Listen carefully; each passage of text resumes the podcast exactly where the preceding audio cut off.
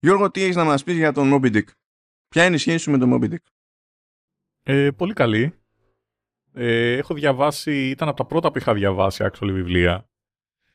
Στην τρυφερή ηλικία των 12. Μου άρεσε πάρα πολύ και το Metal Gear Solid 5 που έκανε διάφορα references σε αυτό. Μου άρεσε πάρα πολύ το cartoon που έπαιζε στο Junior TV όταν ήμουν, ξέρω εγώ, 15 πριν 25 χρόνια. Ε, έχω ένα τατού στον κώλο μου. Του... Όχι, εντάξει. Φτάνει. Δεν είμαι... είμαι φαν, αλλά όχι τόσο. Του Moby ή του Dick. Το ένα και το αυτό είναι. Εντάξει, OK. Okay. Πάει, πάει το πρώτο point. Το δεύτερο point. Έχεις ενημερωθεί για κάτι ε, φάλαινες όρκα που την έχουν στήσει στο Γιβραλτάρ και τα έχουν παρμένα με διάφορα τέλος πάντων σκάφη που περνάνε και επιτίθενται οργανωμένα για να τα αναποδογυρίσουν. Ω ναι και είναι τέλειο. Είναι ό,τι καλύτερο. Είναι ό,τι καλύτερο. Λοιπόν, αυτά τα δύο πράγματα συνδέονται.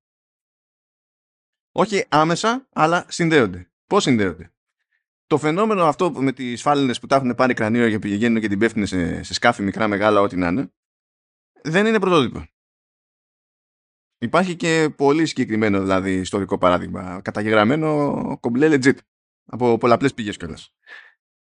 Και αυτό το ιστορικό παράδειγμα αναφέρεται από σπόντα και στο Moby Dick και ήταν και τέλος πάντων μέσα σε όλα και έμπνευση για εκείνη την ιστορία. Ακούω τέτοιο, ακούω πονταρίσματα για το που μπορεί να πετύχαμε τέλος πάντων τέτοιου είδους εκδικητική φάλαινα στο παρελθόν.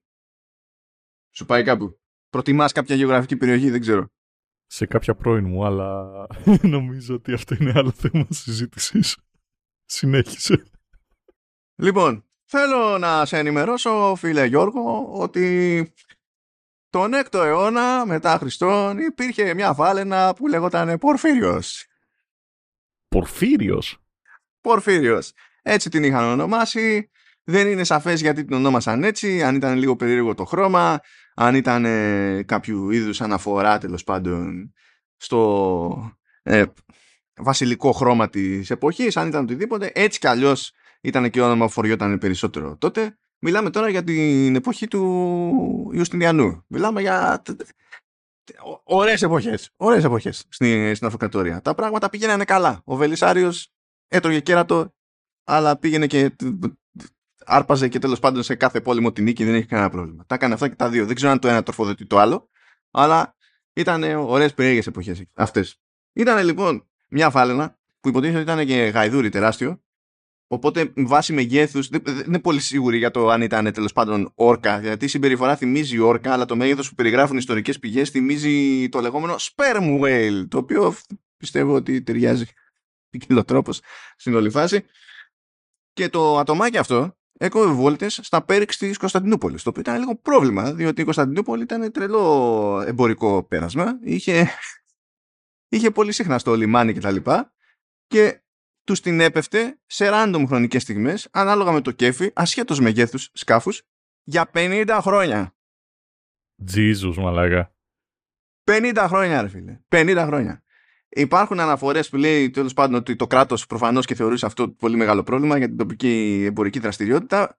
Προφανώς οι ναύτες ήταν χεσμένοι πάνω τους γιατί δεν ξέρανε πότε θα τους έρθει. γιατί τι, τι, να κάνεις εκεί πέρα, τι, τι, τι μανούβρα, τι, ό,τι να είναι.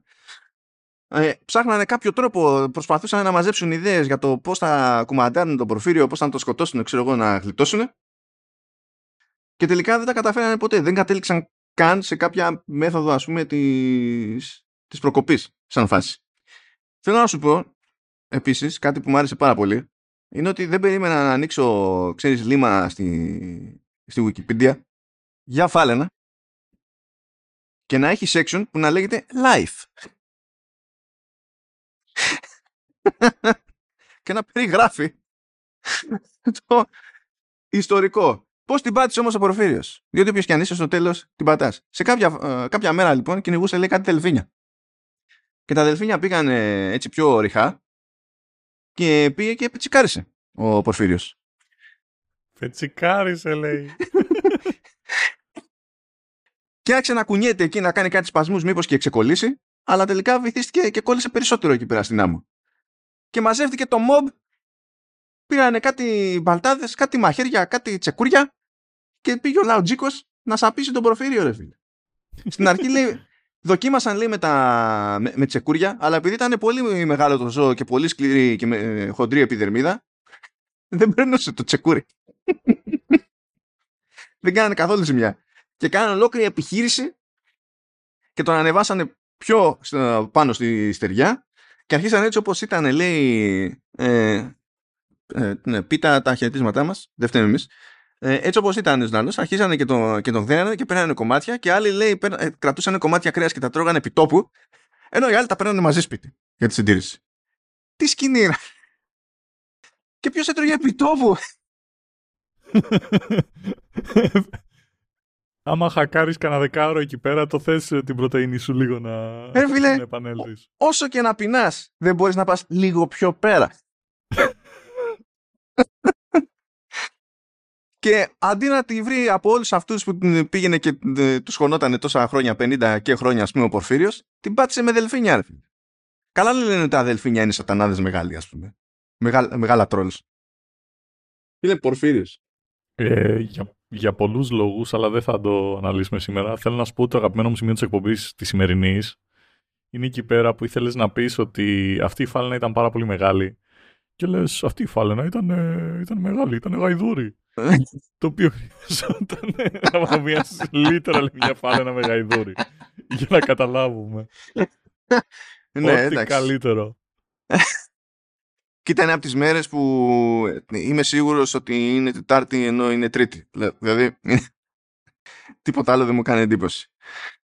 Τι να πω, τι να πω. Ε, να, να, απλά να σημειώσω έτσι ότι η, η αυτοκρατορία ήταν στην πιο έτσι, ισχυρή της περίοδο, είχε άπειρα λεφτά, ήθελε να πάρει κομμάτι της Ιταλίας πίσω, έπαιρνε κομμάτι της Ιταλίας πίσω ήθελε να πάει στη Βόρεια Αφρική και να πει θυμάστε που αυτά ήταν δικά μου. Ναι. Ε, ήρθα εδώ με κάτι λίγα στρατιωτάκια γιατί ήταν πολλά και τα που να, που να πληρώνουμε για τόσους. Δεν έχει σημασία που είστε πολύ περισσότεροι από εμάς. Θα σας φάμε λάχανο, τους τρώμε λάχανο. Απλώνεται από εδώ, απλώνεται από εκεί, πιέζεται στο φράγκο, όλα κομπλέ. Αλλά τον έπινε για πέντε δεκαετίες από μια φάλαινα στο κεντρικότερο λιμάνι της αυτοκρατορίας. Και δεν είχε κανένας καμία ιδέα. Και τελικά είχαν τα αδελφία. Αυτό έχω να πω εγώ. So long and thanks for all the fish. Όπως έλεγε και το Hitchhiker's Guide to the Galaxy.